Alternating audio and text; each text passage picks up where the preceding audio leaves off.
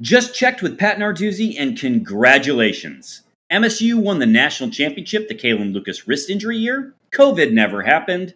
So Cassius is a natty champ, and John L is entering his 20th year, winningest coach of all time. You're listening to Can't Read, Can't Write.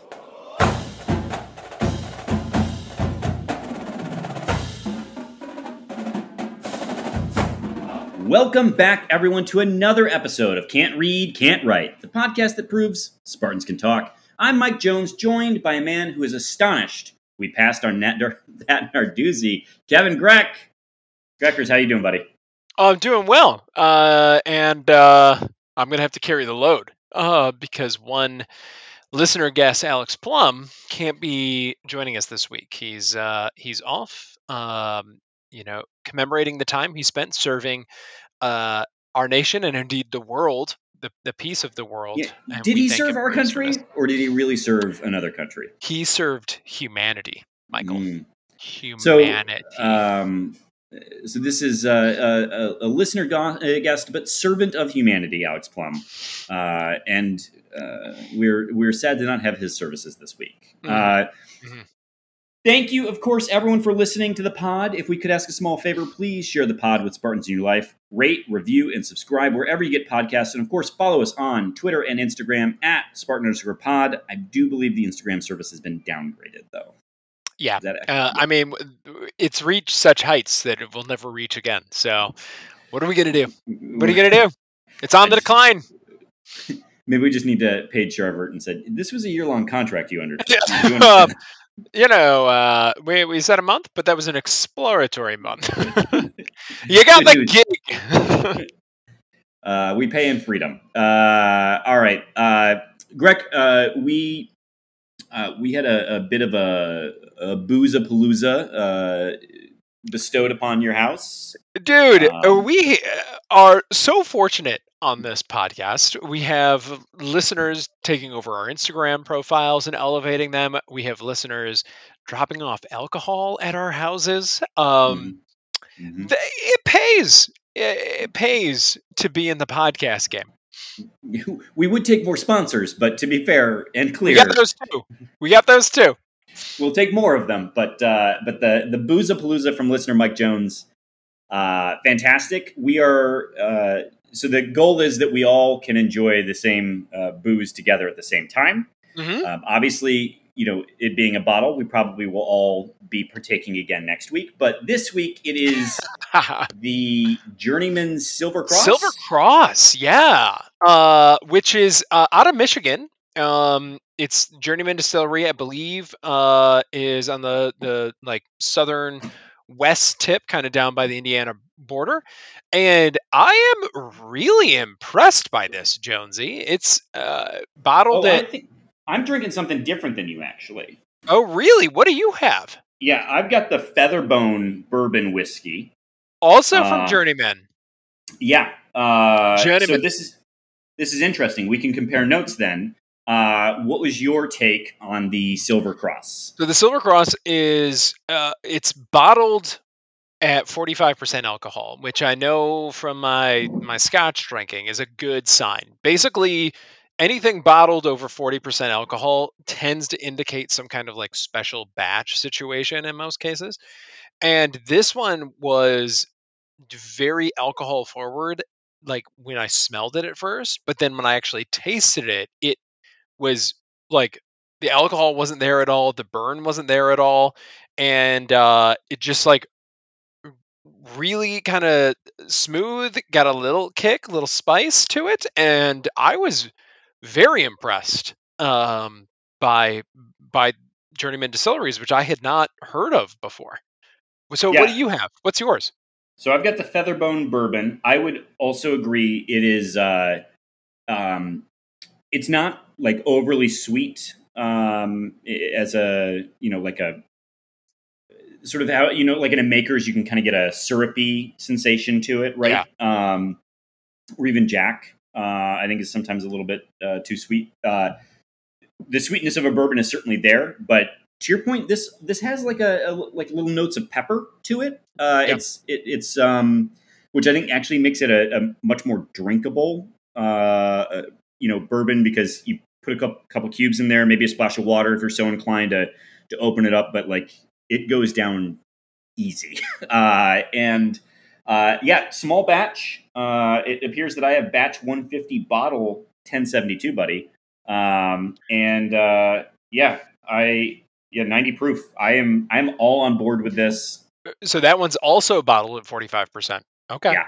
That maybe that's Um, just a journeyman thing. They're like, we're not messing around with 40%. Yeah. Take off. Get out of here. organic, organic and handmade is what the bottle promises. And um, Okay. and I, I would I'd go so far as to say handmade does not do it well because this is a professional whiskey, uh, Mm. and so this is not something that they made out in the garage. If they did, they need to upgrade facilities. Anyway, uh, listener Mike Jones, thank you. Uh, the reason we give him so much attribution here is because he is like the distributor of these liquors in the state of Michigan. So you all can do a big favor uh, to a local business and to Mike Jones if you see Journeyman out in the wild, buy it because he almost certainly provided it. Put it on the shelf himself. His Yeah. own sweat and blood there Mhm, mhm. for you. And you can have this like your own little personal moment with uh listener Mike Jones as you pick it up and you're like maybe whatever your name is, maybe I'll become the best version of this name just by being in the aura of All the right, all right. We can we can cut this off. We can cut this off. That's fine. Uh, but uh, Greg, for those who, because I think we maybe have some new listeners who got through that lengthy nonsense. Uh, do you want to tell them the structure of the show? Well, they're joining us, and they're and they're journeymen. They're they, they paused, they went out, they got some. Uh, so we've got a few segments. Uh, first off, uh, the Green Wall, where we cover MSU uh, sports here locally for me, uh, and football always leads. And there are a couple topics that we placed on back burner last week that we're going to cover now. Uh, then we're going to go off Grand River, talk about the wider world of sports, and then, as always, uh, take those Twitter questions, of which we have some very good ones this week. So. Uh, Jonesy, tell me about the now launched East Lansing NIL. Yeah, the uh, the it's the player led. Yeah. Uh, uh, so no sort of booster middle person. Uh, the players created their own NIL collective. Um, it's I I think by experts in the space, this was a trendsetter. Uh, this, had, this hadn't really been done. Yeah, I, I had seen, I, I had not seen another university doing such a thing yet, and there were other people that kind of came in and backed me up on this. That like, really, there is there is not another uh, student athlete since- collective that resembles this. Yeah, I think it's When it was announced. changed. Yeah, yeah. Uh, other people were like, "Oh, you mean I don't have to deal with a bunch of stuffy white dudes who uh, who insist on injecting themselves into me acquiring wealth? Great, let's do that." Um, so uh, last week we were going to talk about this. Obviously, uh, you know, we had a lot going on in the episode last week, but um, they had uh, launched. So a week ago, this coming Wednesday, or I guess no, two weeks this coming Wednesday, um, and at the time they had sold 455 access passes uh, and had accumulated at least ninety thousand dollars in revenue. The uh, the goal of the collective, which I think is fascinating, is that there's it, it, it is more true to what NIL, Yeah. kind of originally was supposed to be. Uh, literally granting access to these players, getting them to appear on things. Like if we somehow connected with the collective, we could probably get players on the pod, that kind of a thing. I'm not suggesting that's a business venture we're particularly interested in, but that that's the idea that uh, you, it's it's a way of booking. It's almost a booking mechanism, an autograph mechanism, an appearance mechanism. Um, Yeah, they're going to do like some social media, like room check-ins after games, Yeah. that kind of stuff. That that It's uh, cool. subscribers will have access to. Yeah, it's, I think it's very cool, and, and I think it was very forward thinking on behalf of the players. yeah. Uh, so Xavier Henderson, of course, is sort of the the public face of this at the moment, right? Um, or at least was initially. I don't I don't Yeah. know after that. Um, but this the idea is it sort of like lives on past these guys. It's you know uh, players come in, players come out, and it's uh, equal opportunity too across all of the different sports, right? Uh, maybe uh, that actually you're gonna you would know better than me. For some reason, I thought it was football specific, but you may I- well be right. I thought I saw other sports were involved with it or going to be involved with it as Would well. love that. I could be mistaken on that. I probably should have looked into it a little bit more before I said it out loud. But Here um, we are. it's there. It's out there now. Um, so so if you're looking for an NIL venture to support, I think Yes. is where we would land. This is a good one. Not there have- say a clothing brand that's masquerading as potentially NIL. and there have been other ones you know every university has like boosters now it's uh, that you know are kind of competing to be this sort of most public nil collective. Um but i i really like that this one is player driven player led there is no middleman. It makes me actually almost want to get the credit card out and throw some cash that way but Yeah, I, and and I think this is also a bit of a testament to, you know, uh, the the pro- football program has been doing a lot of publicizing of um, the the emphasis on financial literacy, uh, like in you know individual financial literacy that Mhm. they've been you know the programming that they've put into place for for student athletes. Um, and the entrepreneurship programs that they put into place for student athletes, and it's it's kind of cool to see that they did all this programming and seemingly the athletes were like, yeah, I, I took the notes and like we're going to go ahead and make some money. Um, and and it's I, at least for football anyway, it is not limited to certain players. Like anybody, I know for them, anyone's on the team, scholarship, non-scholarship, you can be you become a member.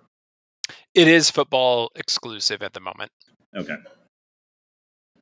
You just want to go back and and rewind the tape for a second and pretend you didn't say wrong. those things. I'll be wrong. I want I want them to know. Let them see. Yeah. You know? It's it's almost too much. It's overwhelming these uh, right you are. expectations to be perfect all the time, uh, and the fawning and everything that happens with that. You know, like m- human after all, as it turns out. You know. Um, speaking of um, humans, I don't know. uh, there are uh, this uh, really human after all as it turns out. Uh, there have been some watch lists that have been released uh, as we get closer and closer to the football season. I think we're six weeks out now at this point. Um, tucker is on the dodd watch list for for the coach of the year. Uh, payton thorne jayden reed are on the maxwell watch list which maxwell award of course we know is is the most um, well researched and um, Coveted. like coveted of the awards. Like truly, like any idiot can talk about the Heisman, but the real one, the chef's kiss, you know, the the the you know the real fans player of the year award is the Maxwell Award. Yeah, I mean, sometimes maybe the Walter Camp Award. It's Also also good, yes. Uh, yeah, really, that's the one. A one A one B situation. Mhm. Really, is what we got going on here. Uh, uh, I believe I forget it's the O'Brien. I think uh, Danny O'Brien for some reason stands out to me. Uh, Payton Thorne on the list for you know QB of the year, uh, if you will. Um, and uh, Jayden Reed is on the Biletnikoff uh, watch list for receiver of the year. So this is not particularly surprising. Like No. they anyone who logged like a certain number of snaps the previous year is on the watch list. Here's how these watch lists work. Hey, are you a relevant player that returned to school from last year? Welcome to the list. You're being watched. Yeah. Uh, so uh, anyway, this is great. What's next? uh, we've got to the well uh, when we wrote this last year the re- or last week the recruiting doldrums it was just sort of like there's not a lot of news right now in recruiting It- Mhm. i think maybe the connotation of this has changed a little bit since the Sure. last time uh since what we originally wrote this for Yeah. um for listeners that aren't active on Twitter or aren't following recruiting, explain why we might feel that way that recruiting doldrums has taken on a new a new connotation here. Yeah, and and I know you love talking about the teenage boys, but I do think there is a bit of a a, a, a recruiting strategy conversation to be had here uh, Mhm. that is maybe more interesting. Uh, is certainly, I think, more interesting than the individual decisions of of sixteen and seventeen year old boys. Um, Which have not been going MSU's way is Right. what we're getting Yes. at here. So, uh, you know, the class that MSU has, I think, stands at 11, uh, you know, verbal commitments right now. Mhm. And your average star rating per commit is just south of uh, a 90, which for those who don't track these things, that's a good number. That's a, yeah. a, a, very good number. Um, part of the way things get ranked, though, and there's some ways in this is, which this is wrong, but at the same time, some ways in which this is right, it, based upon the total number of commitments you have.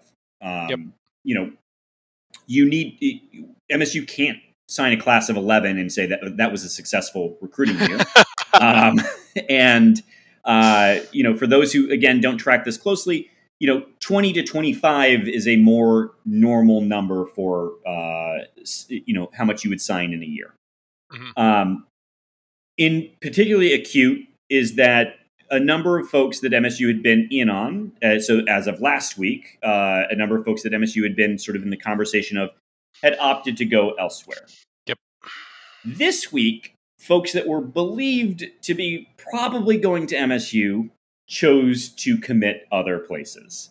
Uh, and and what's unique about those individuals is that they play a very very special position, uh, offensive tackle. Yeah. And you, you, you can't you can't just go out into the portal and pick up one of those. You got to get them from high school. Yeah. So MSU has, in terms of offensive line, uh, I think uh, a class that you would say is good. They have 2 mm-hmm. four stars and a very high three star that is from our backyard. Um, that you wouldn't want to not have that that commit. But this is um, uh, so the my the the part of the conversation that I think you would find more engaging, Kevin, is that we we talked a lot about how MSU was swinging for the fence, yeah, and was was you can't compete with Alabama unless you try and get the same talent as Alabama, and they went out and they they won some of those battles. Like eh, let's yeah. not sleep on that. MSU went out and won some of those battles. Eh, they have yes. lost some as well, mm-hmm. and it's mm-hmm. unclear to me who the plan B or C guys are because the last two seasons, Kevin, I don't know if you remember spring ball, but we've not had enough people to field a secondary one year, and this year, not enough people to field line. an offensive line. Yeah. So, where's the talent, Kevin? You need bodies. It's a, it's a concern, and it's where uh, you know uh, Mel Tucker makes his ten million dollars a year. That's fair. To figure out this situation. But yes, the perception among recruiting insiders, and I think it's fair to say among the staff, is that they were expecting to know, to have a couple of these guys. And now they're going elsewhere. Now, you could say the recruiting's just started for them. And maybe that's Mel's approach to this is okay, now I know who I'm recruiting against. Again, we've talked about this. This is not Mark Dantonio's approach to recruiting, where uh, you know, once someone commits somewhere else or commits to MSU, that's it. The process is over. I think Mel has shown us that the process is not over at that point. Yeah. Both guys in his roster and guys that he wants to add to his roster. Uh, so maybe they they double down on those guys, try to get them to decommit, flip them maybe they open up the board a little bit. The problem with opening up the board a little bit, which would be probably the higher likelihood of success move, is that you're behind on guys that you weren't recruiting earlier, or you're taking a couple steps down to guys that you were looking past before. And now you're just sort of accepting that three or four years down the line, we're going to have an offensive line that you'll have really needed to coach up. So it's going to be fascinating to see what direction Mel goes with this. And we might not ever actually know. Maybe he goes all in on a flip and we don't actually see it. Maybe he, eh, maybe we don't take as many OL as we thought we were going to take. But it's, these are the big questions. And this is what happens as people that have followed basketball recruiting over the last 10 years know this is what happens when you step up and you try to do big boy recruiting in football and basketball. You miss on yeah. some big ones, you hit on some big ones. And and so I, I think it is it's worth recentering and remembering MSU just landed their 16th highest rated recruit ever. Mm-hmm. Um, and is going to hopefully be a difference maker. We also know that it is uh, possible that folks who are not four and five stars can become very good players. Um, uh, highest taken in the NFL draft offensive lineman was a gray shirt with yeah, I think only a Western offer. It was like a Western preferred walk on offer. So yeah, Conklin. Yeah. yeah. Uh, uh, that's it can be done. it can be it, done.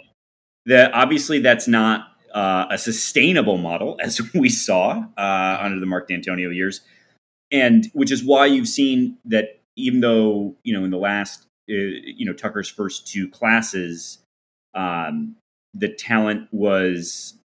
Uh, it, we'll see how they pan out, but mm-hmm. I think it, it's at least worth remembering that uh, the guys that he went off after, you know, we had talked about them fitting a sort of a, a body archetype. Um, that's you know you hope you coach up some of those guys and that they can they can play at, at that level and eventually you're going to land one of these offensive tackles, and they they likely are going to be a three year starter for you, and you know uh, it's going to be great when it happens. But in the meantime, it's still building, and you don't know who they're going to flip or who else they're chasing. And, and, but that that the who else they're chasing part is the piece of this that I just wanted to chat about because it is a little concerning. It is, yeah. but it is I will a little concerning. There's no doubt about that we've I it's it's a thing I've said many times on this podcast, and this is the first time that I've ever felt like, wait a second, but no one was ever going to be able to accuse Tucker of not having a plan. Mm-hmm. Whether he'd execute on the plan or not is a thing. My hope is that part of the plan is that there's something else going on here because it seems like Tucker had a plan and just didn't execute on it. Well, and you, so far, so far. I mean, you're you're you're going up against other programs, right? It's it gets oh, yeah. back to you know all of these other programs have guys on scholarship, like whether it was on the O line, whether it was some other position group, you were going to miss on some guys, and it just happens that you're missing on a the most position group. position position. It's really difficult to make up for in the long run. So, yeah, and it, for for people who are curious about offensive tackle, just because I think maybe some people are like, why is that so special? Um, as a as a position, you need to be uh, more giant than pretty much anywhere else on the field. Uh, uh-huh. you need to be uh, over six six, fair to say, yeah. six six six seven, yep. um, six eight maybe. Uh, so you need to be a very tall human being and then you, you be a lot be of dude in addition 300 plus pounds and you need to be very quick on your feet. And so it's just it is a insane athletic profile that's very difficult and um, and, and so those those people just don't exist. And when they do exist they tend not to transfer because there are not many of them so they have a job. Like i mean that's that's where it's at um, so anyway, uh, that's why that position group can't be remedied during the tra- in the transfer portal in most instances. Yeah. Um, anyway, eh, are you you you're feeling fine though? I'm assuming you're in a don't care. It's not December yet stage. Uh, well, I'm a fool. You know, I I don't play things out years in advance. I I just like look at what's right in front of me right now. I'm simple. I'm a simple man, which is why which is why I still regret that Pat Narduzzi was not hired as Michigan State's next uh, head coach. Uh, a simple man for a simple man. Uh, I would have been much more comfortable, I think, uh, hmm, if if it were Pat. Which is, uh, well, let's move on to this. I, I know we opened with this, and I know that we talked about it. I would have preferred to have not talked about this subject, but now that he's doubled down on it, yes, it, like it can't be ignored, right? And, and for anyone that isn't living on Twitter, do you want to explain what how Pat Narduzzi showed his rear end to everyone uh, this week? I mean, it it started first of all with not even about us. Yeah, it it started with him bad mouthing his offensive coordinator who left for Nebraska. Now, in fairness, it is reasonable to question the sanity of a man who leaves for a job at Nebraska, but I, I think he said that he wasn't worth the money that he got paid by Nebraska. To which I'd say, bro, Did you see how bad Nebraska was? He's absolutely worth the money. Um, but the uh, so Pat Narduzzi more or less said that based upon playing Michigan State in uh, the Peach Bowl, mm. that if we were the third best team, that they would have run the Big Ten because uh, they had Kenny Pickett. Yep. And and the only reason that they more it, essentially too long didn't read. The only reason they lost the Peach Bowl was because they didn't have Kenny Pickett, right. um, who was a you know a highly drafted quarterback who's now playing for the Pittsburgh Steelers and sat out the bowl game. Pat, I don't know if you know this. Michigan State didn't have Kenneth Walker. Oh, no way. You mean other teams might have guys that sit out? Other higher rated guys? Other guys that uh, you know, won certain national player of the year awards, other guys that are apparently we didn't put this in the outline, but I'm told that uh, Kenneth Walker is the highest rated rookie on the new version of Madden uh, NFL football. Yes. Um, you compare yeah. the stats to him and Kenny Pickett, it's yeah. not even close. So, oh, I, I, guess this only applies for one team. And yet, Pat Pat uh, coincidentally was like, "No one could run on us." Like that. That just resolves the dismissal of that. No one's going to run on us. To which I would respond with the picture of, um, I think it was Kenneth Walker's fifth touchdown against Michigan. I forget there were so many. Uh, yeah, but who can? But he was like put a number on it. The, the entire Michigan D line had surrounded the O line for Michigan, and Kenneth Walker's like pushed up against another human being. Still a touchdown. Uh, it was fantastic. I, I just, I, so here's the the other piece of that that's so stupid about Pat Narduzzi. Yeah, Pat, have you forgotten about Ohio State? like, and, and, part of it, and why I wouldn't have talked about this at the time if it was just the first thing, is like every head coach is supposed to do something like this. He he got a little over his skis. It was all a little dumb, but every head coach is supposed to do something about that. Yeah, that's Pat we knew that he was capable of this. He was capable of it when he was on our team, and we got to defend him in the, some of the statements that he he made. Um, but now he's on another team, so now we don't have to put up with it anymore. However, he was given the opportunity to clarify his statements, and he doubled down in a way that was worse. so what do we what are we supposed to do? Of course, we're going to talk about what an idiot he is. I, I it, it seems to me that Pat Narduzzi is not only mad online, but mad in real life that no one called him about the Michigan State vacancy. Like it seems that there is no love lost here. Mm-hmm. Michigan State is dead to him. And Pat, bro, the feeling is mutual. like you got you got housed by Western Yep. Like, and you're at the same year that you're like resting on your laurels about going to the Peach Bowl. Get out of here. Get the Peach Bowl, here. which was one of the best bowl games that Pitt has ever been to in its entire existence, by the way. Yeah. Uh, so, uh, yeah, I. I used to stand up for that man. I used to stand up for that man. There was a big part of the uh, of of the fan base and the listenership that want just ex, just wanted Narduzzi for the sake of it. I was never sold. Uh, he ended up having a better year in the ACC than expected. Uh, yeah, I will continue. I will continue to root for him against Penn State uh, and Clemson, I guess, and Notre Dame. But other than that, I don't care what happens to Pat Narduzzi. Bye, Pat. Bye, Pat. Bye. Uh, all right. Let's uh, let's say some nice things about Brandon with an E Sands with a Z, shall we? Is there any other way? Can you do anything else? No. I defy you to say something other than something nice about about uh, Brandon with an E, Sands with a Z. Go, go on, Wait, yeah. go on. Brandon E, Sands with a Z. He is our sponsor of this episode, and he is with Gold Star Mortgage. Uh, look, folks, if um, uh, you know, home prices aren't settling despite interest rates going up. So if you're trying to like wait out the interest rise, I don't know that you're actually going to end up saving money. uh, TBD. Uh, TBD if there's a dip in interest rates. So if you're on the fence about buying a home, now truly might be a better time than ever uh, in the future. So uh, we encourage you to have a free consultative conversation with Brandon with an E, Sands with a Z. He's at Gold Star Mortgage. It's a Fortune 500 company based in Michigan that funds over $1 billion in mortgages annually. Brandon's managing a team with 100 years of combined experience, licensed in 32 states, including the entirety of the Big Ten footprint, except Iowa.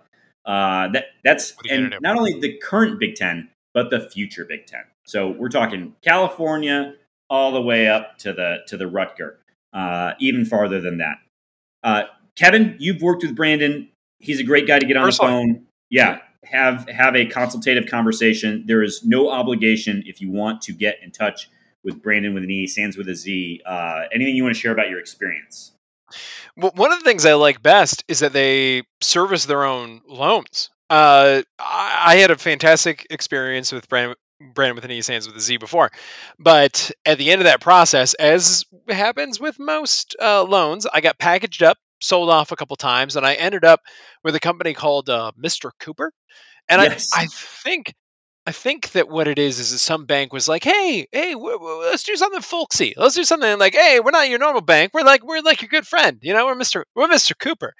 But it does feel like Mister Cooper could come remove me from my house, like kick me out of it at any time. It feels like I should, I should fear Mister Cooper, and the idea that and I know this is strange, uh, the idea that I could continue to work with Gold Star in the long run and just know that I, I, don't have to sleep with one eye open waiting for Mr. Cooper to come and put me to the curb, I think would be tremendous peace of mind for me over the long run. So anyone that's experienced that before, anyone that's currently um you know eh, has eh, you know we're, th- we're waiting right now. Cooper in the back of their minds be gone Brandon with the knee Sands with the Z is always going to be there.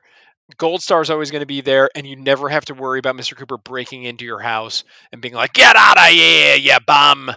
So that's yeah, what I would say. Uh, love it, and they uh, they provide they can sell you any kind of mortgage product that there is. So anything from a VA loan to your conventional uh, mortgage, anything in between. Uh, you can reach out to Brandon at B Sands. That's the letter B S A N Z at goldstarfinancial.com. Once again, that's B Sands at goldstarfinancial.com. Do you know if he considered getting the email B-E Sands with a Z all written out like that? Next time. Say more. Next time. All right. Anyway. Spelling jokes. Getting into the getting into the journeyman over here. What can I say? This is your uh, fault, listener Mike Jones. This is what you wanted. Uh, let's let's head off Grand River um, and chat about Sean Clifford, shall we? Yeah. How does uh, that guy still have eligibility, by the way? Yeah. Is it just that every Penn State quarterback seems like the same thing? The Big Ten and white players that stick around for 40 years. Like, name a more dynamic duo than this. it's it, that's uh, it, the, two Spider-Men pointing at each other. That's right. That's right. Uh, so uh, much much ink was spilled this week about a new model of college football unionizing uh, at Penn State and spearheaded by Sean Clifford. However, he did come out later in the week and I think later that day it was like muddied no no no. muddied everything up like eh, I don't uh, what do you make of this? Where are because eh, I think we all know that this is sort of the direction that the winds are blowing in the long run uh, there's just so much money right now um, NIL is in the air, eh, and the NCAA is is not taking the steps that it would need to do to sort of like head this off, create a system for this. Uh, it seems obvious to me that something like this is actually going to gain traction at some point. But what, what do you, what do you, what's your read on on this whole situation? Well, I mean, I, I, I would say there's a number of things that Sean Clifford apparently was advocating for that. Uh, so it was uh, revenue sharing, particularly under the uh, you know TV profits. Um, something we've talked about on the pod. We did. Um, we we remember everyone when conference realignment seemed like the most important thing several weeks ago, and we, We haven't really we- talked about it since. I think we dropped Uh, a little nugget that week too. That yeah, were like, caught up on. The speculation, like, what if the Big Ten cut in the the athletes in its new TV deal? Like, that would be such a competitive advantage against all of the other conferences that don't have such an arrangement. It would be incredible, and and it's something that might be worthwhile because with that much money, you're so far in the diminishing returns. Um, I I don't know what it would take. I don't know what it would involve, but it seems like an opportunity, right? To to Yeah. do something like that. As, we'll get back to Sean Clifford, but it does really feel like we're in an arms race against the SEC. But I'm not quite sure what we're fighting for. like, Croots, Croots, baby. sure, Those But to what end? from earlier. to, to to what end? Like, what More is- winning. yeah for more winning yeah all right uh anyway so the thing that sean clifford also talked about the, the piece that i think is the singularly most compelling component of uh, something that's not talked about very often is medical care Mhm. for not only student athletes who are at the university, but student athletes who are no longer able to play at the university, and then former student athletes who have their lives altered later on because of the time that they spent generating revenue for a university. Um, Right. And so, you know, I, I've I've long thought that medical care, if you were advocating for things as a you know that that some sort of version of workers comp or some version of a, a medical care after the fact should be extended to players because you never know when your knee goes out at age 35 because of you know you don't even have to go pro you Right. just you just got trashed Yeah, I mean, it's an uncomfortable reality that either we all kind of ignore or we accept, especially in football, and just sort of say, you know, hand wave it a little bit of like everyone knows the risks of this game, you know, uh, beyond just like the the real concerning injuries that can happen in the course of play. It's the it's the wear and tear. It's the the long term. It's the stories that you hear about the offensive linemen that are 300 that like are the size that no human should be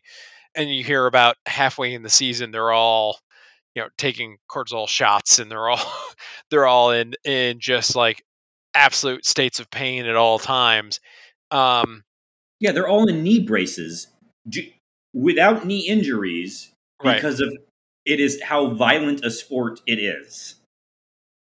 And it's not like they're not induced to go play. They're offered a free ride. They're indeed actually induced to go play at the school.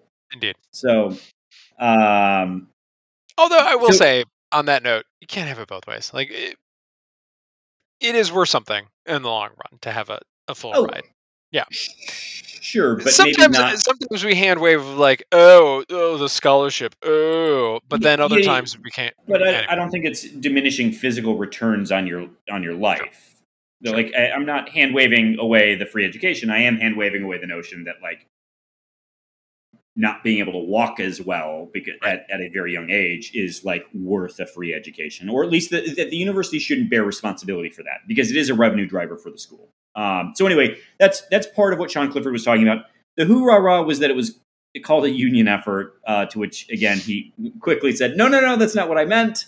Um, which is actually it makes a certain degree of sense because Northwestern players tried to unionize just a few years ago, Mhm. and the NLRB uh, said no, uh, you cannot be a union. They bought the NCAA's bullshit arguments.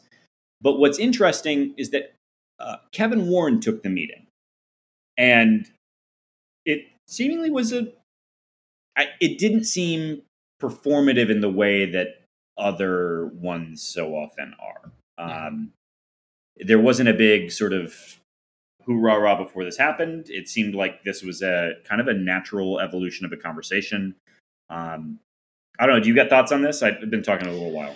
Well, we'll see where this goes. Um, but my thought on this is even if it's not this one, even if it's not this situation, we are going to end up seeing some kind of additional, more formal compensation, I think, whether it's monetary upfront or long-term health benefits or whatever it is.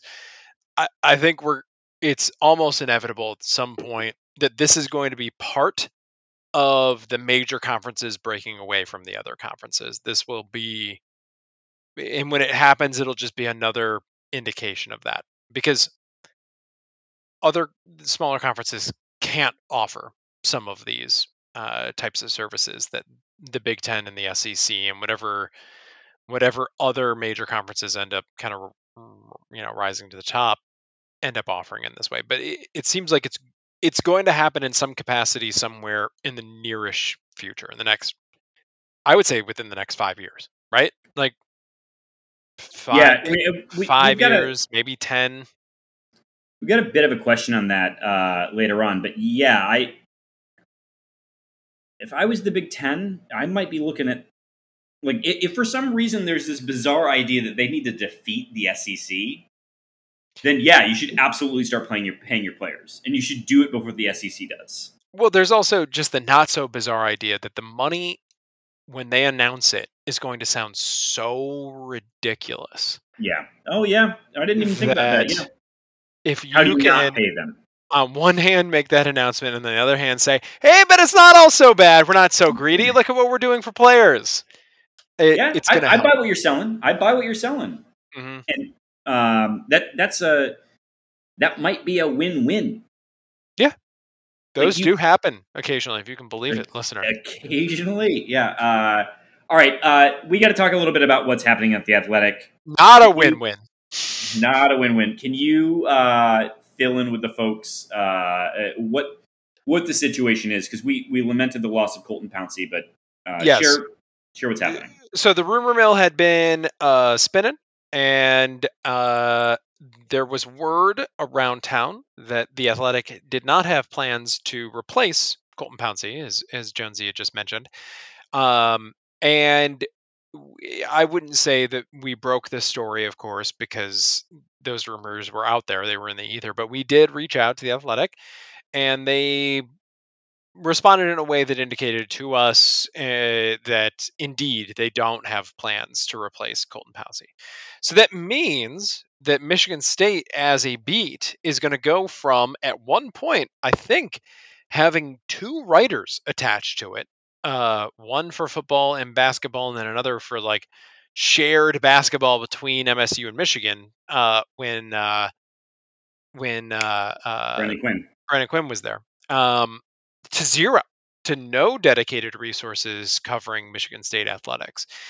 And I, you know, as we've watched the writers there sort of watch their careers progress, they've gone more and more national and take more and more of that. I, I don't know, like Yahoo Sports type model. Uh, Sure. I don't know. I don't know how to describe it, but uh, clearly they're moving away from this per team coverage basis in some cases and MSU it seems like is is one of those. Now, big question that I have with that is we just talked last week and we're talking just now about how much money there is in this uh in in these sports and in this stuff. So it seems a little strange to me that there's not enough to justify a writer for this.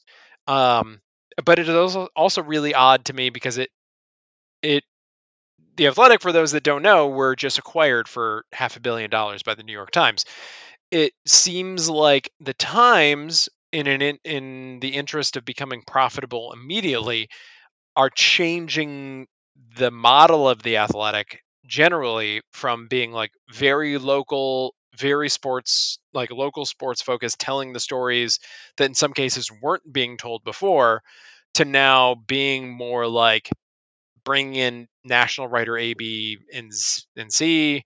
Um, I guess focusing on the professional leagues, which I don't think was how the athletic was started. I think it was started with college teams first and foremost, with some professional stuff as well.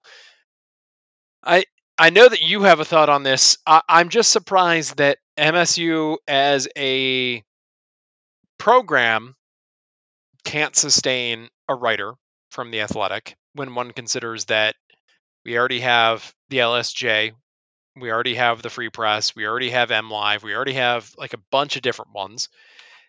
And what it says about the athletic moving forward, if a program, which is a top 20 program in terms of uh, fan support, apparently does not meet the threshold that they need for a writer. Does that mean that the athletic is only covering a dozen or so college programs and then professional teams on top of that? Like genuinely I I don't know what it what it means about the athletic other than I guess they're shifting their coverage to more general wider you know sports across the landscape type stories. What do you what do you think in all of this?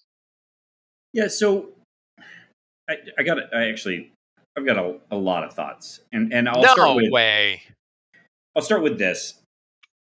The Athletic has hired really good writers. hmm Colton Pouncy uh, was junior in his career, but a connected with a fan base in a way that I think was really forward thinking. B told really compelling stories in, in spaces that other uh, writers were not. So stories that that you know the Freep and the News and M Live and the LSJ just weren't, and Mhm. and so provided uh, provided his own value add on, on top of the other media resources that you could you could get.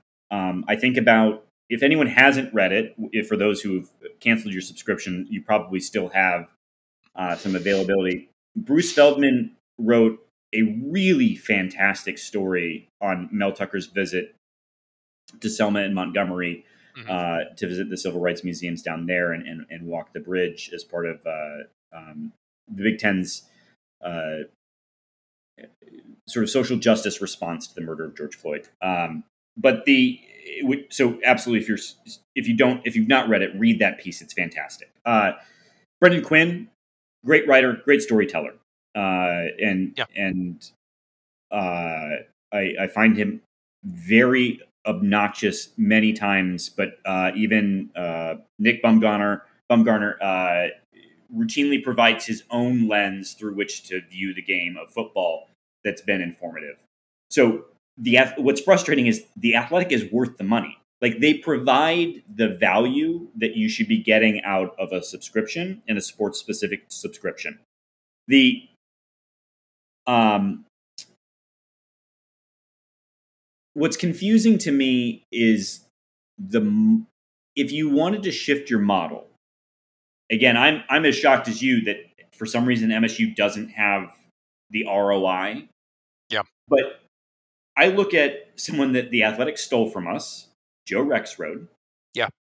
who covers Well, he, in fairness, he had already gone to the Tennessean. uh, oh that's uh, that's other- right Before he went off to the Athletic. You're right. You're right. Joe Rexrode got stolen by somebody else. But so Joe Rexrode now at the Athletic covers Vanderbilt, Tennessee, uh, the Predators.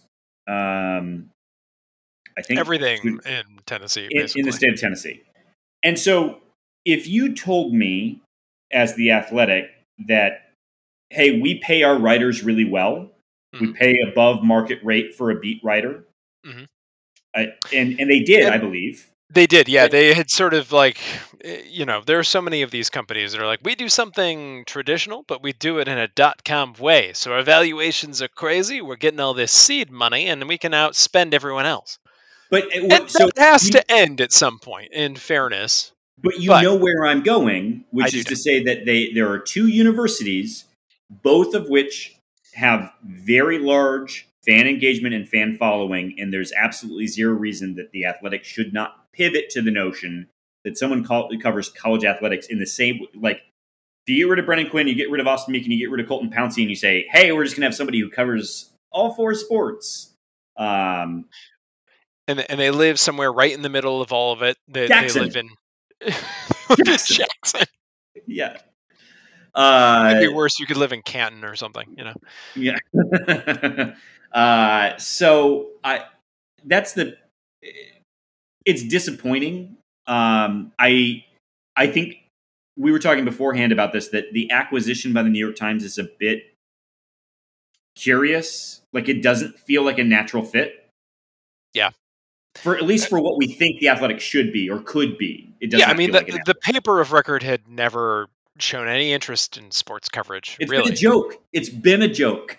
Yeah. Their sports section is a joke. they care more about the obituary than they care about the sports section. Like without exaggerating it, like absolutely uh, matter of factly, they care more about the obituary section. If than the you told me section. the, the sports editor made less than the obit editor, I would not be surprised by that. Yeah. So I, uh, it, it just, eh, and I know that these decisions are made for different reasons, but it, it, it's another, it's another in those like long list of acquisitions that I'm like, well, why did you do this? Why did you pony up five hundred million dollars cash just to change things up like this? You know, um, we'll Yeah, see what they it- do with it. It feels like the thing that made it a a a piece worth following. Mhm. Uh, they're moving away from. Right. So, like, we follow uh, Nicole Auerbacher, uh, Auerbach, sorry, and uh, uh, Chris Vannini on Mhm. on Twitter. They provide some re- really interesting insights on you know changes in, in college football landscape.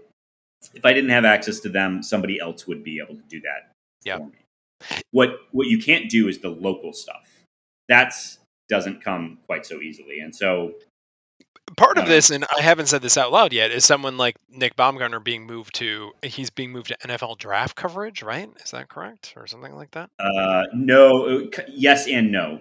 Partially yes. Uh, Partially yes. But uh, whomever uh, was covering the Lions, who's now escaping me, is now full on the draft. Okay. It, That- uh, is The that NFL seems big, to be winning. The NFL seems to be winning here. just the draft generally is such a big market that you can you can have a dedicated writer to that, but you can't have a dedicated writer to MSU football and basketball. I'm shrugging for the listeners who can't see me. Like I, I don't. uh, It's I. What's frustrating is I'm sure that there are dollars that make sense here.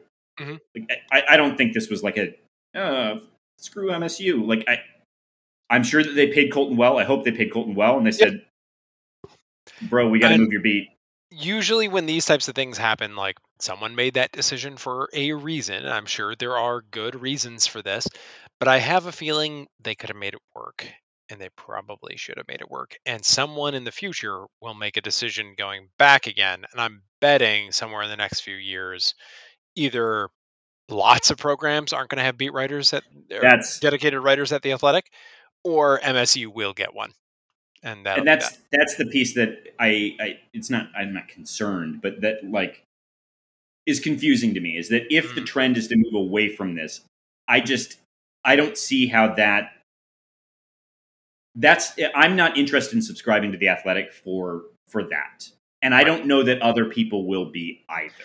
MSU was relatively early on. It was it was one of the first maybe not dozen, but maybe 20 programs, which is right where it should be.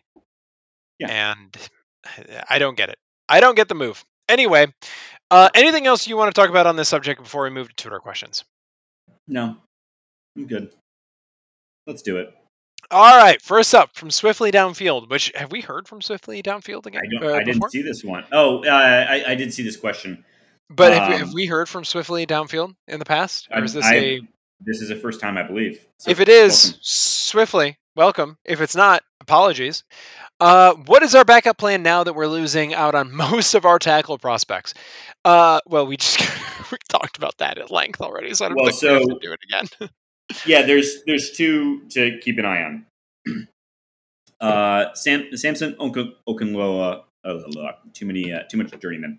Uh, Samson is still not committed to the best of my knowledge, unless that Mhm. changed between now and. So he's a uh, top 100 recruit, five star recruit out of uh, the Boston area, I believe. been on campus Been on campus.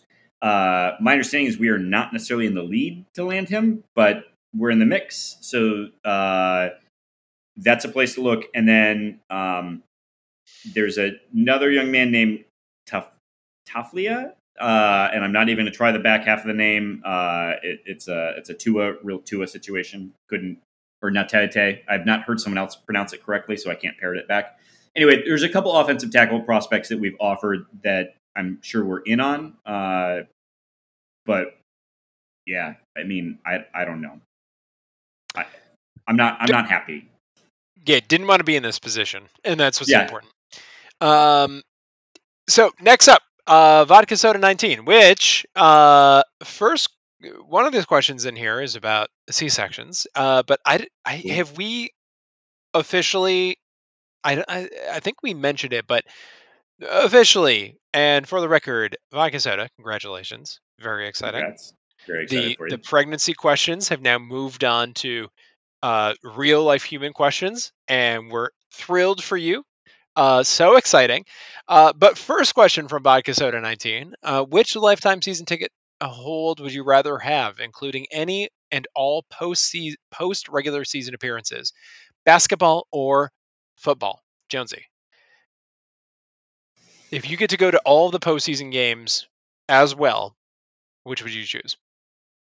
if it's right now, hmm today, like I can't rewind time and do this over again. I'm probably going football. I would go basketball regardless. You get all Well, the but- tournament games. You get the Big Ten tournament. you get So, uh, yeah, great I mean, I home guess, games. I guess I, the reason I said now is because I figure every day we're marching closer to the day that we don't have a coach that's like a guaranteed bucket when it comes to getting to the, the tournament. So, um, He is still a guaranteed bucket, by the way. Until otherwise, until, Until proven otherwise otherwise, yeah. he is still a guaranteed bucket. Uh, I'm also going to choose vodka soda to include like the Battle for Atlantis and the Maui Invitationals. in Uh, all right, all right, all right, all right, all right. You know what? You're right. Yeah, frankly, there's more revenue opportunity there, and so yes. Uh, I, all right, you've convinced me. But you have to admit, football Saturdays are special. Oh, for sure, no doubt. Yeah. And I've I, I- this is also informed by the fact that I have been a football season ticket holder, but I've never had the scratch to put together to be a basketball season ticket holder. So, uh, Are they next more up, expensive? oh, for sure, yes, Mm. they are more All right. expensive. Next up, uh, I recently learned that when a baby is born via cesarean, instead of pulling the baby out, they drop the surgery table slash mother's body as to disrupt the, bu- the baby as little as possible. What random piece of knowledge do you know that many don't that you fe- that you find fascinating? I'll let you go first here.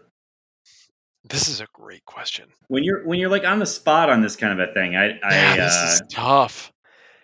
Oh, I really don't. I'm gonna come up with one later this week. See, yeah, this is gonna this is gonna this is me. too good, vodka soda. It should be like for next week's episode. Think about this. That just sort of think on this topic. Yeah. Oh, I don't have one for the moment. We're gonna. I'm gonna highlight this so that we don't get rid of it in the outline and we keep it for next week. Have we Pluto, ever done not this? a planet anymore. You know that. That can't be it. We've gotta do better than that. Uh, have we ever done this before? Tabled a question for the following we have week. we- rarely actually follow through on that. So. Well, it's uh, going to happen this time. we made many promises, rarely deliver. Uh, all right, Like next how up we're doing Twitter competitions in July, like that one. We've released no rankings. In fairness to us, a listener decided that this was happening. also, and in fairness, John Hubbard's thing. if we want to blame anyone, blame Graham Couch. This is Graham's fault. Here, here, here, here. We Uh, should blame everything on him. Yeah. You want to do this next one? All right, you guys seem to be hating on corn a lot lately. We do. Uh, Maybe Iowa and Okay. Nebraska. Uh, did you know that Michigan is the second most agriculturally diverse state next to California? Wait. Okay. I'm guessing These are some mom- these are some Mama Maple Leaf uh, worthy transitions here. Which Michigan crop is your favorite to enjoy? Sweet corn not allowed as a choice based off all the hate. removed it. Don't worry, it wouldn't be anyway. Apples, dude. It's obviously apples, right? Unless you're big in the cherries in the Traverse area. Like I mean, give me that sweet, sweet Michigan red wine. You know, that too. Or journeyman journeyman distillery whiskey. is that a crop? Uh, I uh, I'll co-sign on. Um, I mean, they, they make some nice hops in Michigan. They grow some nice hops Do they? uh, for the for the beers. Yeah, I've- think there's some hops in, in the Michigans. I'll take it. Um, I'll take it. Uh, next up from soybeans. soybeans. That's right. The sequestering, you know, rejuvenating the soil. Uh, next up from Troll uh, nine three five nine three three zero six. Is water wet? Raymond Chains by another name. Uh, the answer to this question is water is itself not wet, right? It makes other things wet. yeah. Anything that you want to add to that? Anything? Anything? Uh, indeed, uh, I would say uh, troll nine three five nine three three zero six.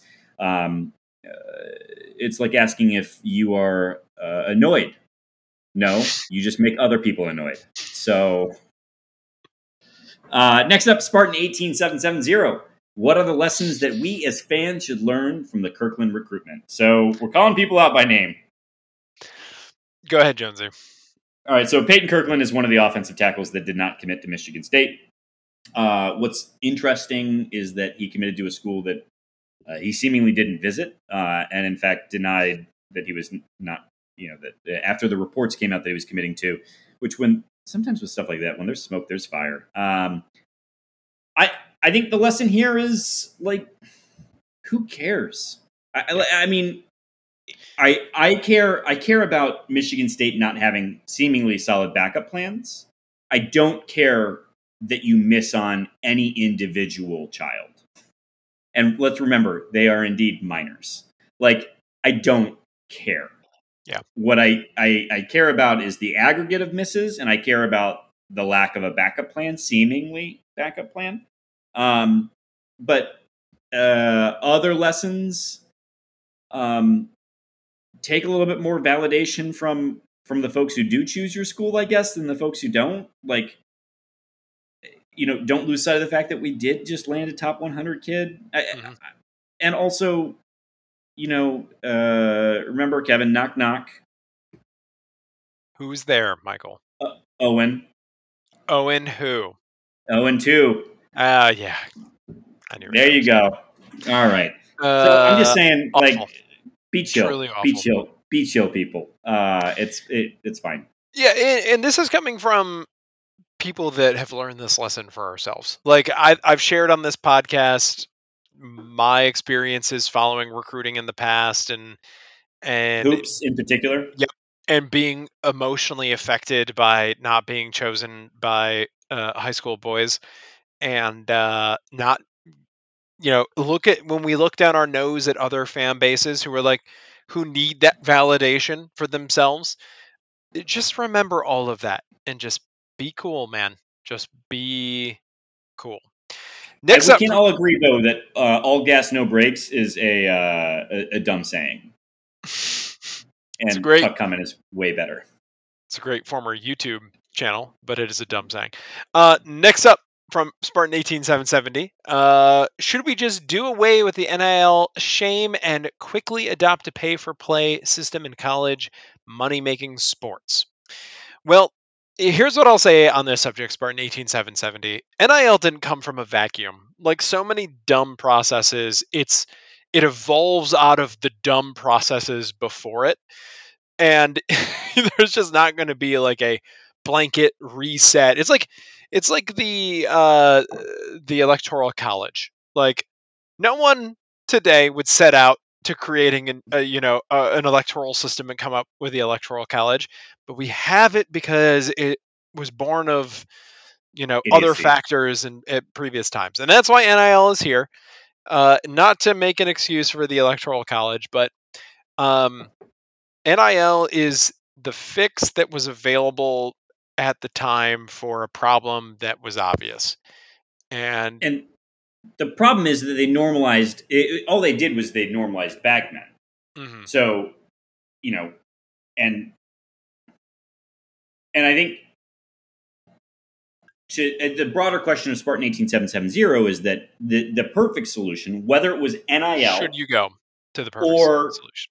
or uh, uh, the the pay for play, is that it needs to be standardized Mhm, and regulated in a fair way. Like this isn't different than Kansas picking up a recruit that we were in on. Like we mm-hmm. all know what happened there. Yep.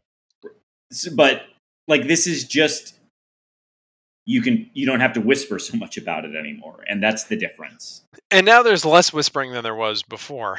So continuing to going go in this direction with the less whispering would be positive. I think everyone now that we've accepted NIL would be down for moving to a more regulated and transparent system like like you're suggesting. Spartan yeah. 18770. Now, Greg, this next question, do you want to read it or do you want to have to answer it on its face? I'll read it. Why not? What do we got here? Uh, number three from Spartan 18770. How long of a shower did it require for you guys in washing up the shame of yourselves after that 69 performance you called interview with Graham Couch last week? Appreciate you guys on your hard work.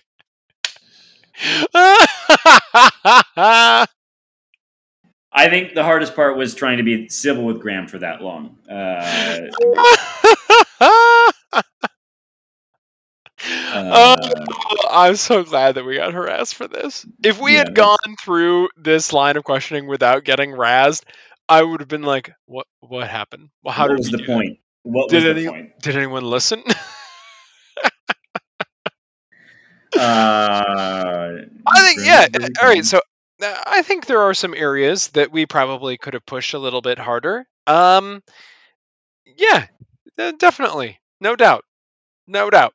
Uh, I think there are also some areas that we got more out of Graham than he was probably expecting to give, and you would normally get um, in these types of situations. I could I could be wrong about that. We did also say that if Graham wants to come back, he needs to have at least two drinks. So we yep. need him half in the bag before we start answering questions. And he's got to come with those listenership numbers that he promised us last time as well. Oh yeah, we need to follow up on that. Mm-hmm. Uh, yeah, uh, it was. Uh, yeah, yeah. I, I would. I, I co-sign on that. I thought we got him to say some things that uh, that maybe he wasn't anticipating getting a little bit of a follow up question.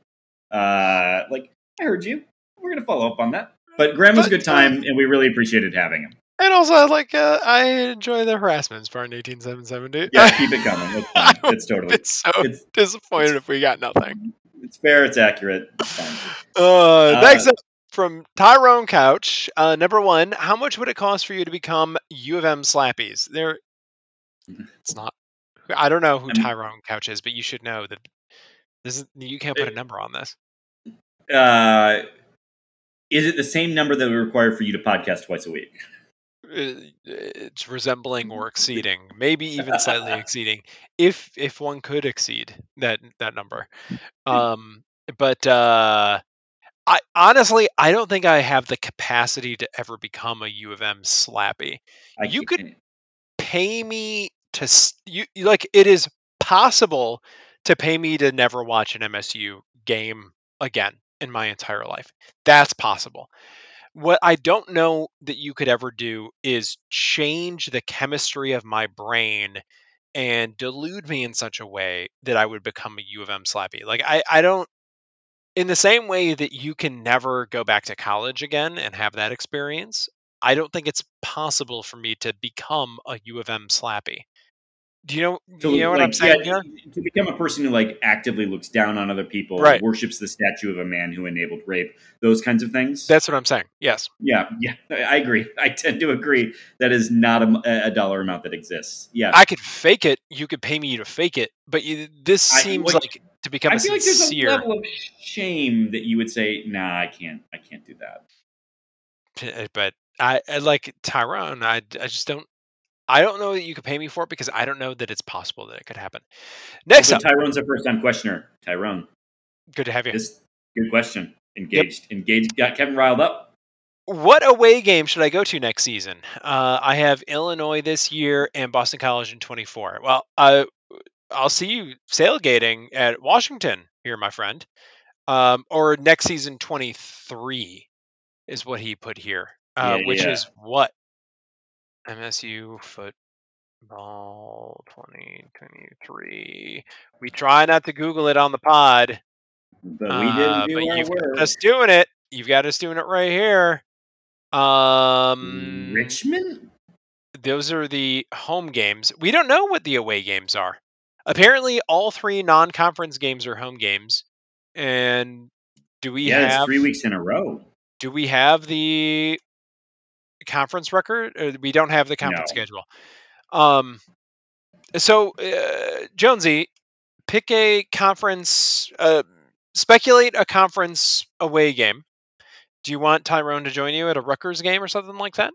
Uh, if they're on the road in uh, Piscataway. It would be on the road in Piscataway. Uh, I would say, Tyrone, uh, bring your earplugs. Uh, uh, we, I, it's worth mentioning again because we will we will shit on Rutger until the day we die. But they were very kind tailgaters, Mhm. and they seemed to tailgate hard.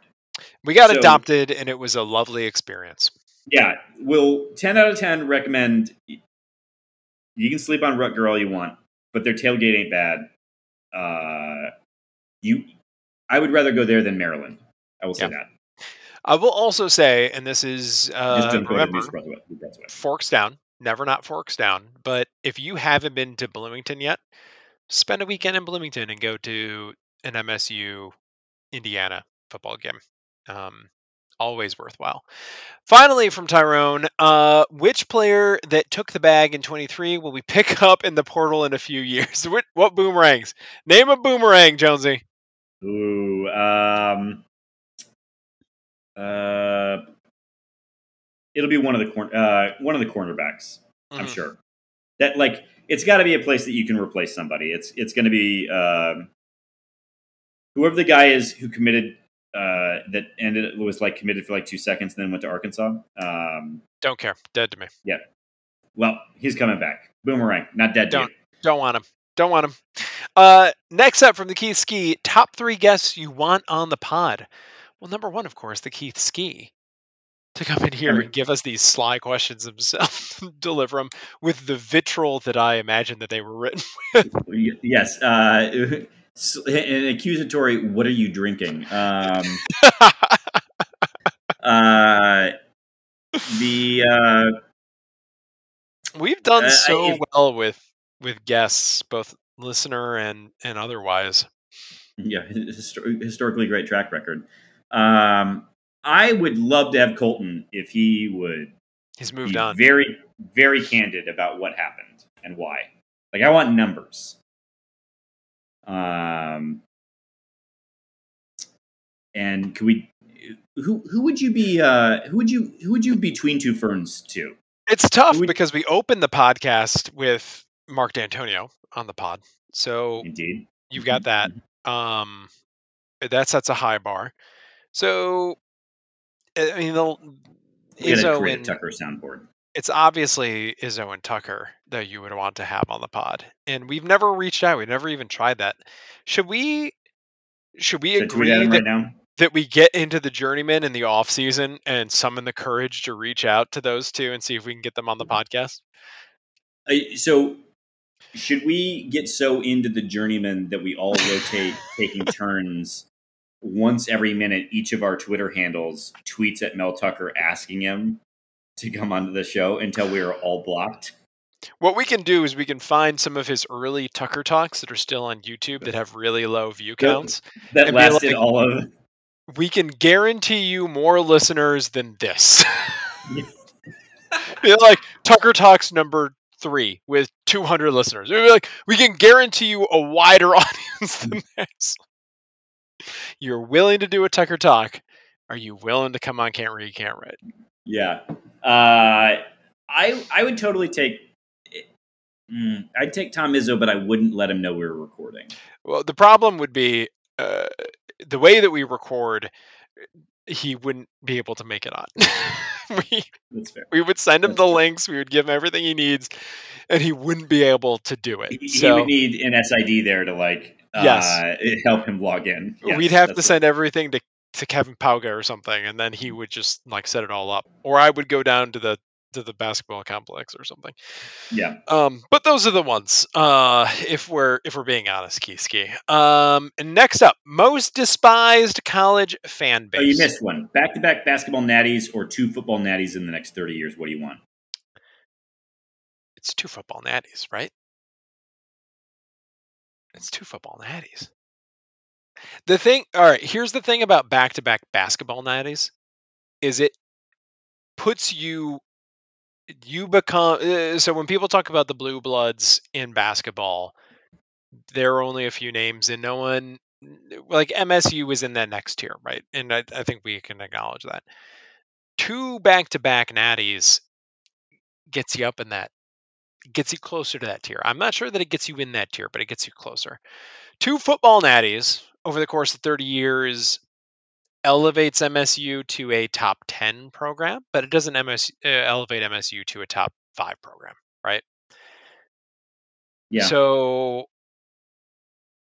do you build off of what you've already got in basketball, or do you take the football bona, bona fides?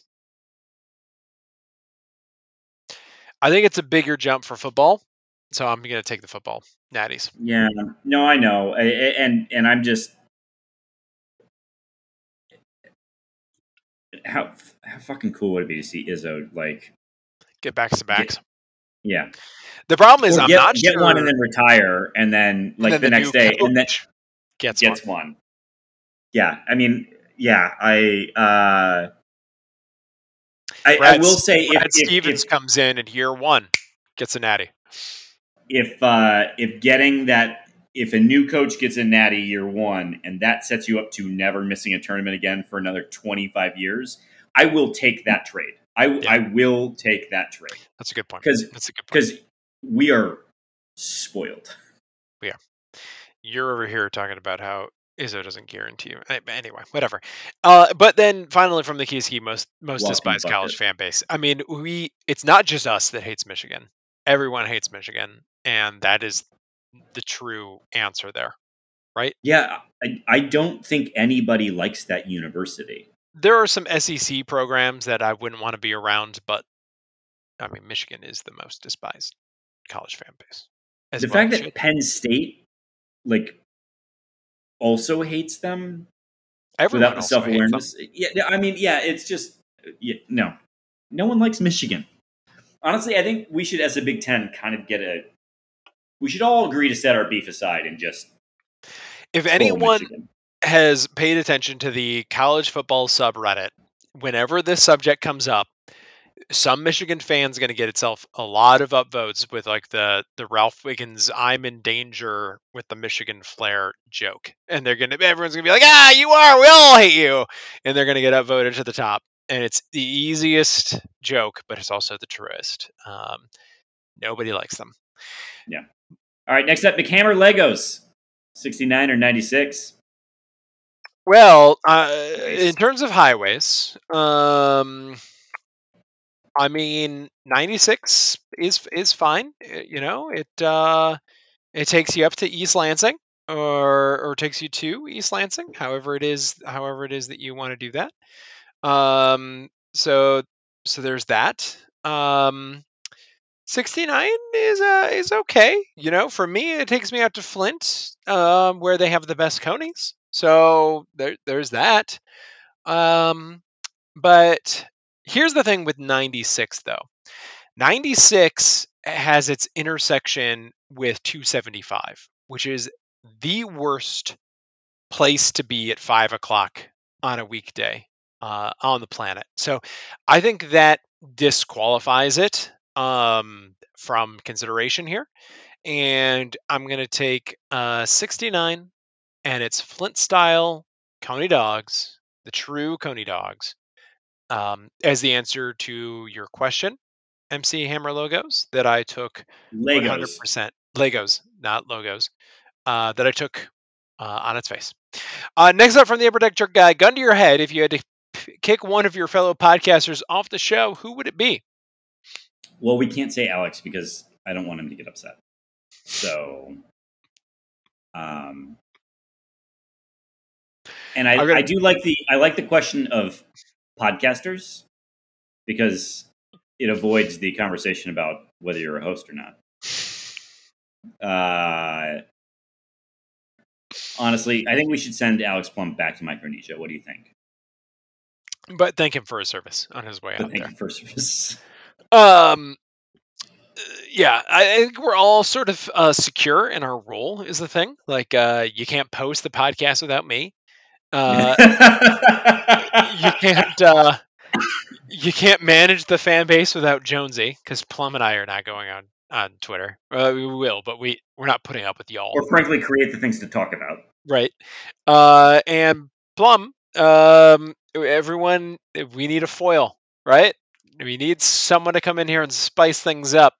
Uh, so It's fair to say that Alex gets the most tags for like for we sure. want to hear from Alex by I think lot. what we would have is we would just shoot all of each other in the head, and then there'd be no more podcasts anymore.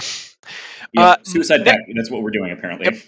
Next Okay. up from the Upper Deck Shirt guy, who sees more playing time in the NBA this year, Max Cash or Gabe?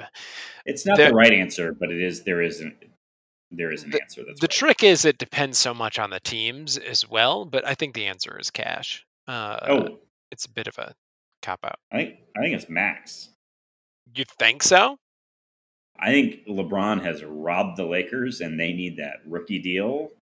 And yeah, You he's I think play Mac- that much? I think Max is going to see more time than Cassius. All right. How All right. many how many minutes did Cassius see last year? I really don't know what these rosters look like at this point, but Cash got called up a fair amount last season. Not as much as Tillman, but a, a fair amount. I mean, in 2021, he played 5.6 minutes per game in seven games. That's not very good, actually. Maybe it is. Maybe it is Max. Max. Am I? I might have been, you know, my perception might have been inflated by watching the the headlines and reading up ab- about each one of those games as they were happening. Uh, and then finally, the upper deck jerk guy goes uh, full. Uh, what's his name? Who's the Red Scare senator? Uh, are you now, or have you ever been a member of the Communist Party? Which I don't get this reference because it got a lot of likes on Twitter, and I don't understand. But no, though I do own a little red book by Mao Zedong. Mm. So You're on the list. Self-incriminated. God. You're on the list. I'm going to get pulled in for questioning by the Mhm. by the the committee. Um, next up from John Hubbard, uh, what is a song that you find really annoying, can't get out of your head once it starts? Are you hearing it now? Uh, mine are all children's songs. So do you have a? Uh, though uh, I will say, Stephen Colbert gave a tip for getting a song out of your head. What's this? What's the tip? Um, you uh, you need to find a very catchy song that doesn't have a looping effect, Mhm. uh, and just sort of sing that to yourself. And his suggestion was "One Week" by the Barenaked Ladies, and just the intro. Like, if you can just sort of hear that, it will disrupt the loop of whatever song you've got stuck in. Mm, And I found it successful. it'll displace. It'll displace.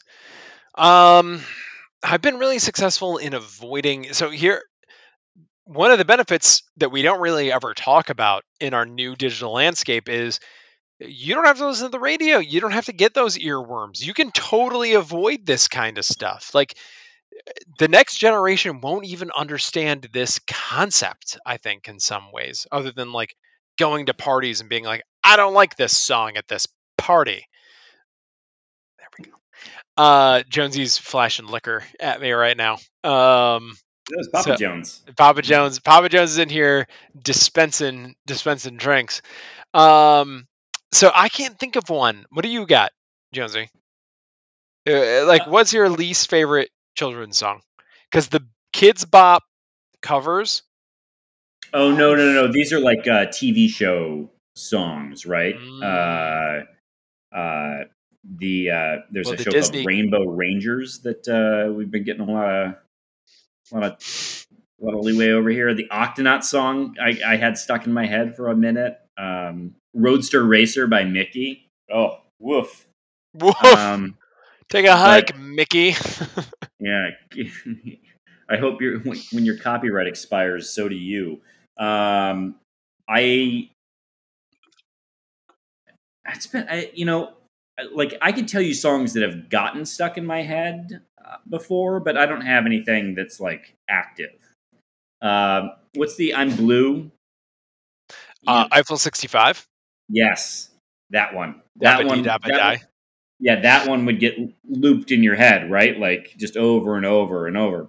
All that Euro trash counts. Yeah. Whoa. All right. Let's, let's calm down there. You wouldn't say douchebag last week, and now you won't say Euro trash. Come on. oh my god. Oh my god. You All right. Next up from John Hubbard.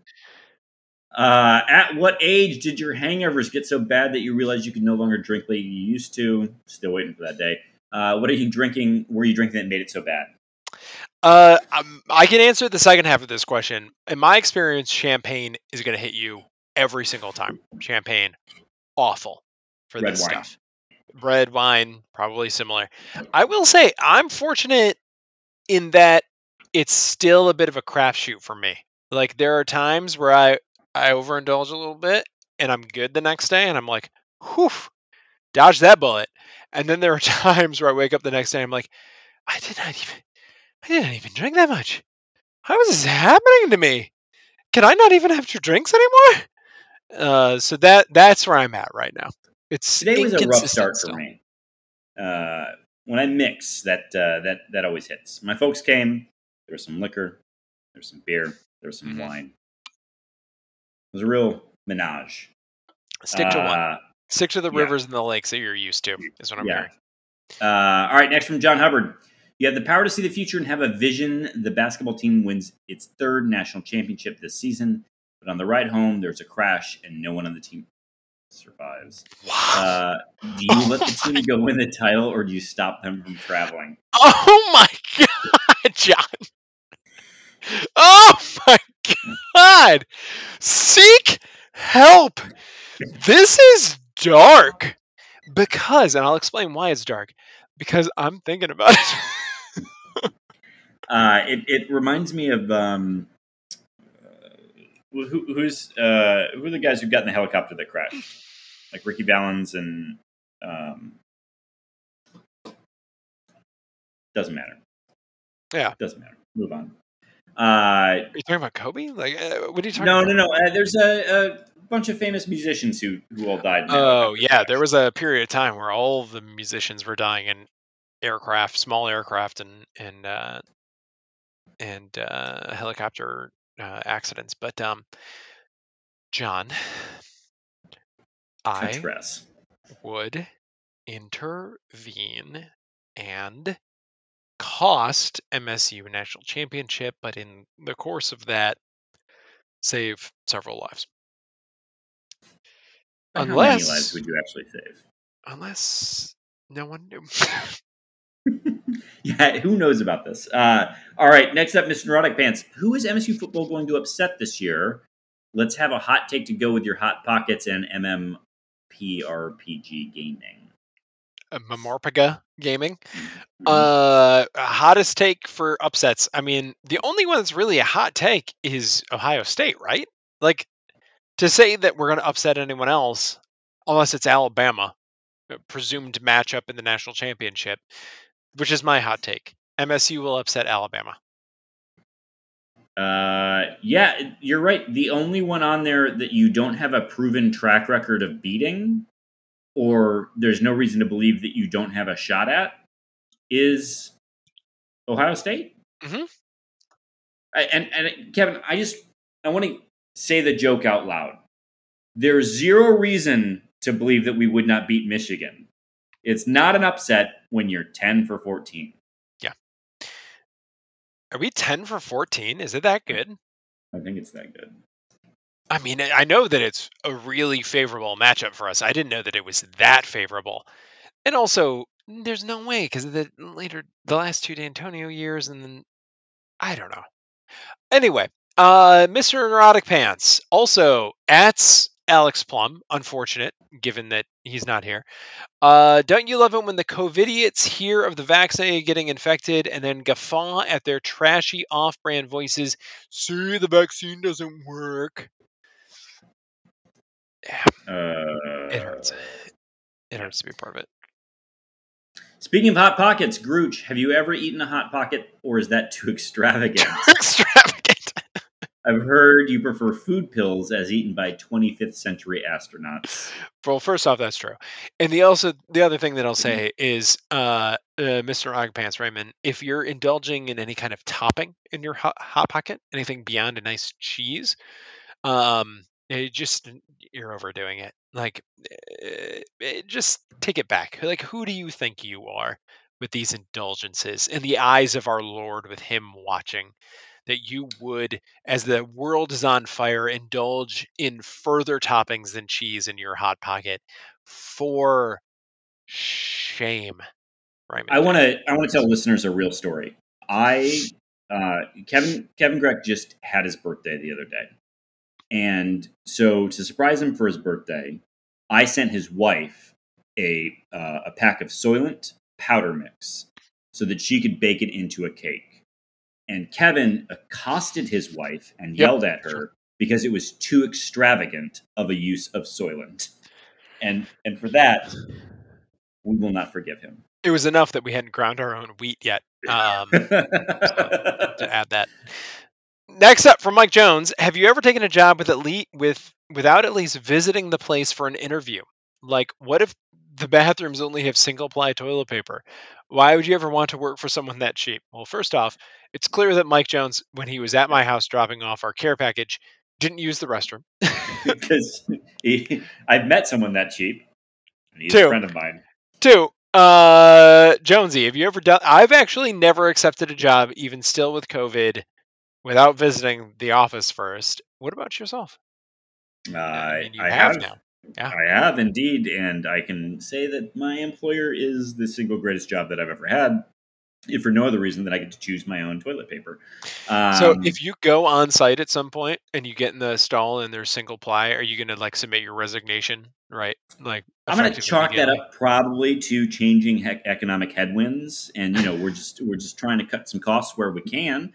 Um, but I assume it was quad ply before. Uh, you know, there was a beer garden in our offices. There's a nap room, so I can only assume that it's it's quad ply. Um, but uh, yeah, I have, I have, uh, and I will say, uh, for whatever it's worth, I know we work in wildly different industries, but there is something to uh, a place that doesn't feel like it needs to like be, see you in the flesh to know that you can do a good job. Yeah. So Uh, next up from Mike Jones. At this point in your life, what's your favorite Kirkland product, and why is it the dollar fifty hot dog and soda combo, which I have never personally had, but I appreciate that it you're exists. so cheap and you have no palate. I- How have you not had this? I just go with the slice of pizza when I'm in that Oh, good. Kirkland I co-sign on the pizza all day, every day. That's my Yeah. choice. Uh, because I don't drink soda, so I don't need that as part of it. And a dollar fifty for a hot dog is a little indulgent, even when it is a quarter of a pound. So, do you not have a you don't have a hot dog at the the ball game at the the football game? oh, I have hot dogs. Yeah, yeah, all the time. I don't drink how- soda generally. Yeah, but how much is a hot dog at a Michigan State football game? Oh, I don't eat when I'm at the stadium. You're correct about that. Okay, all right, okay, cool, cool, cool. That happens Uh, at the so, tailgate. Um, but favorite Kirkland product that's not from the food court. Um, do you have a do you have a take on this? The Kirkland tequila is very good. Definitely Mm. worthwhile. Pick that up. I've heard that the Kirkland uh like age statemented scotches, if you can get them, they're special. They only show up every once in a while.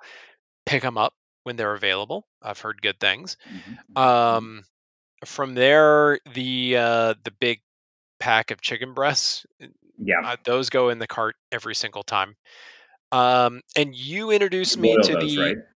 Yep, they get boiled, of course, and then they get we drink. We also save the the boiled water because there's like Yeah. protein in there. Um, and I you introduced me to the stuffed peppers, which we've picked up a couple of times. Stuffed peppers are great. Uh, uh, great value, low key, is the um, you know how the rotisserie chickens. Mhm. They pull a bunch of those, and so you can pick up a vacuum sealed pack of just pulled like chicken meat. See, I had Uh, been told that actually that is not that good a value in the long run, but I never No. did the math on it myself. Oh, maybe not, uh, but it's super convenient. It lasts a really long time. Um, the uh, Kirkland canned uh, chicken, the you know for like a chicken salad or whatever, fantastic. Um, but I, I'm going to go something dumb. The uh, uh, Kirkland like wet wipes or whatever. Yeah, you get a you get. I'm just saying you get a disgusting amount of those. like you to buy this once a year, man. Like Disgusting is right. Uh, right. and then next up, I mean, like I mean, like Lysol wipes, not like. uh you said, Oh, yeah, yeah, like Lysol wipes, not oh, like uh, butt wipes. Baby wipes. Okay. Yeah. Uh, as an MSU fan shopping for a new home, would you ever consider buy, buying a blue house? Now, this is a direct shot at me from for my care package this week. Uh, Mike Oh. Jones learned that my house is blue uh, and uh, didn't approve, and it, as I told him at the time, is a source of unending shame for me. Uh, And and frankly, there's not enough ROI on you painting the house, and so you will not paint it. so it won't happen. Yeah. Yeah.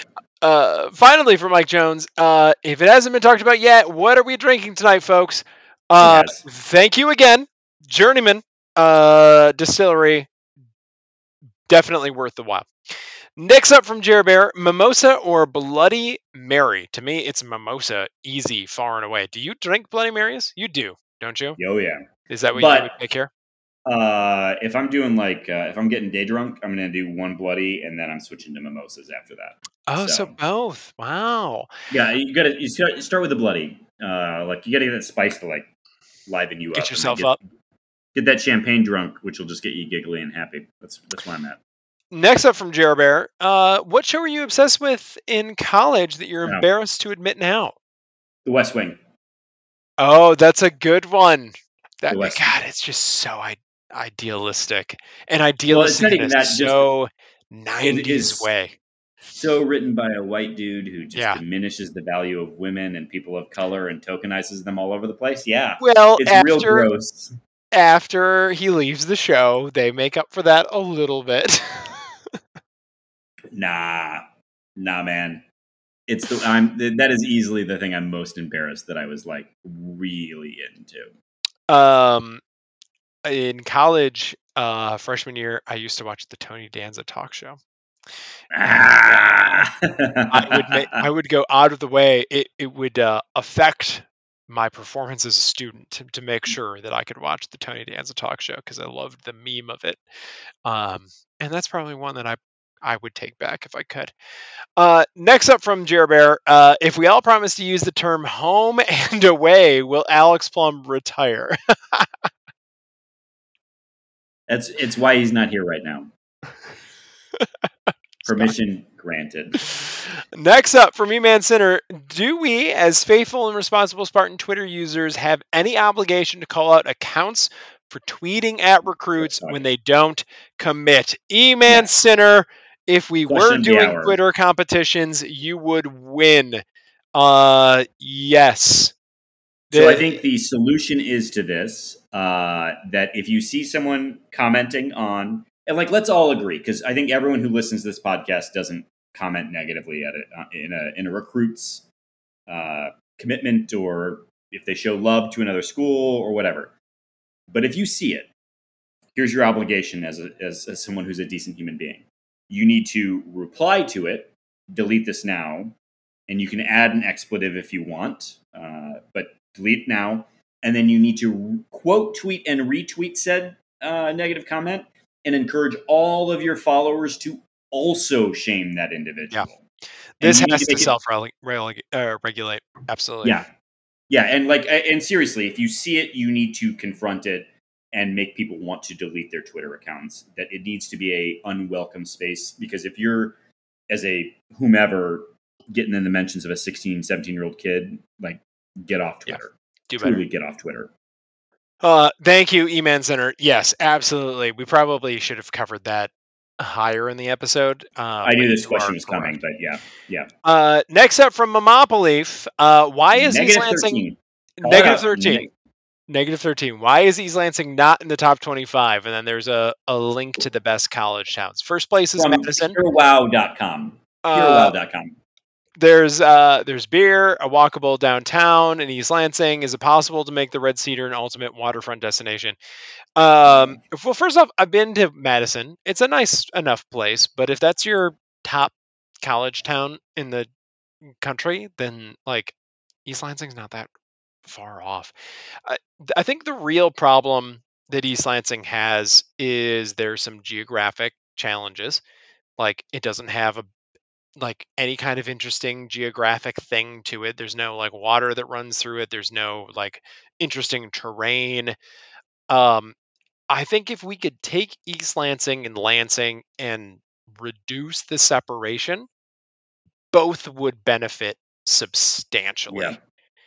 It, to have 127 just cut the two off and to have that much space between the two is a real bummer. Um, if you could have the dome and you could have the river walk and you could have campus and you could have all of those things and frankly lansing could have some of the you know economic benefits of having msu in it that would have that would be a benefit to everyone i think it's a bummer it can it can still be done but there are just there are challenges for east lansing um, that are going to be hard to overcome in the long run. Not least of which it's run by idiots.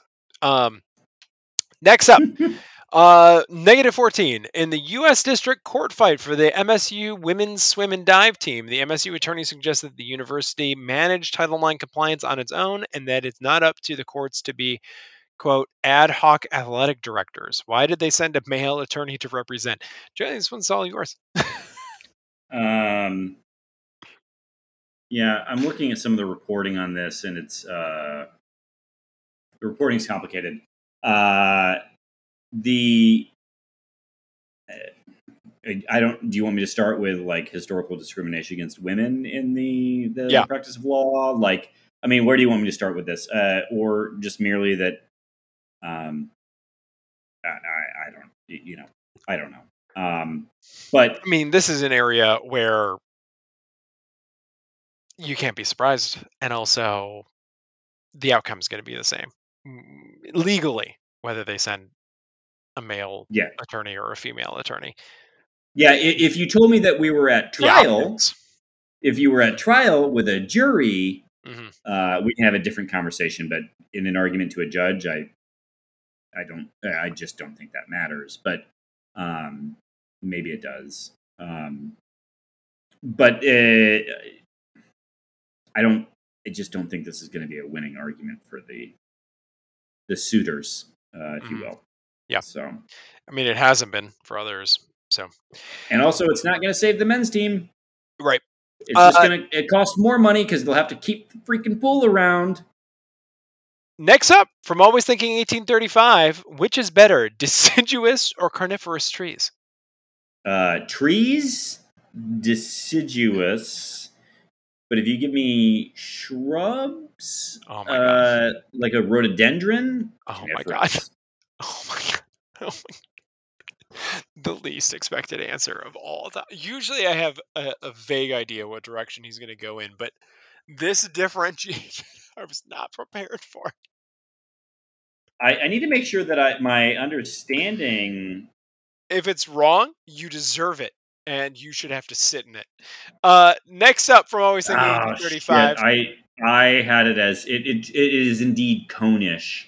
Uh, it's it's. I, I thought it, I Ah. thought you know the the distinction that they give you is that don't lose their leaves, but there are more trees that don't lose their leaves than are coniferous. So uh, I knew it was. Yeah, man, Way to go. really shit the bed on that one. Embarrassing. Fucked the dog, as Alex Plum would say. Next up from Always Thinking 1835.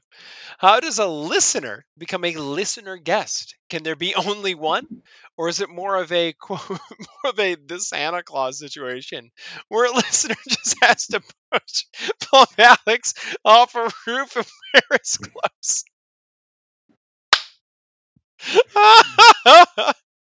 That is the best question. and they just they just become the, the next listener guest. And They go through really bizarre visual and physical transformations. as well. I'm I am mildly concerned that we will put Alex at jeopardy or in jeopardy if we say yes to this. yeah, I'll predict your guys coming for him. Yeah. Uh, But uh, you grow a mustache though. You grow the Alex Plum mustache though. If you if you take the mantle of uh, I- listener guest. I do like that the other reference though was a Highlander one, and so truly, the only answer is that in some way Alex Plum dies in order to become on this podcast. There can only be one. Yeah. Uh, and finally, from Always Thinking 1835, uh, now that there seems to be some clarity into what the Big Ten will look like in the next five to ten years, is that is true? there? I don't think that's. True. I don't know that we're there yet. Uh, Always Thinking 1835. Uh, what do you think it will look like in a hundred years? Non-existent. Planet's gonna Yeah. be dead anyway. Yeah, uh, there will be heat death of the planet, not of the hun- universe, but heat death of the planet will have happened in a hundred years. Um, it'll be uh, Mad Max, and maybe we'll be conference aligned in our fight for water. But uh, Yeah, that, That's that- that is in, indeed what conference realignment is truly about and the Big Ten would win that. because of the TV Oh. eyeballs. Yeah, and actually having the, the Great Lakes. But anyway, Yeah, but Uh, you know that we got LA, so we just picked up LA. Well, That's maybe there's desalination by then uh, at Okay. that, that kind of scale. Um, next up, and finally from Dan Hellpepper, uh, better to wear a raincoat in the summer and be sweaty or just get rained on? Wow. Uh, great question. I would say you need to upgrade your raincoat. Uh, go to REI and get something that vents better. yeah, get but vents, my man. uh, I would tend to say just get rained on at that point in time.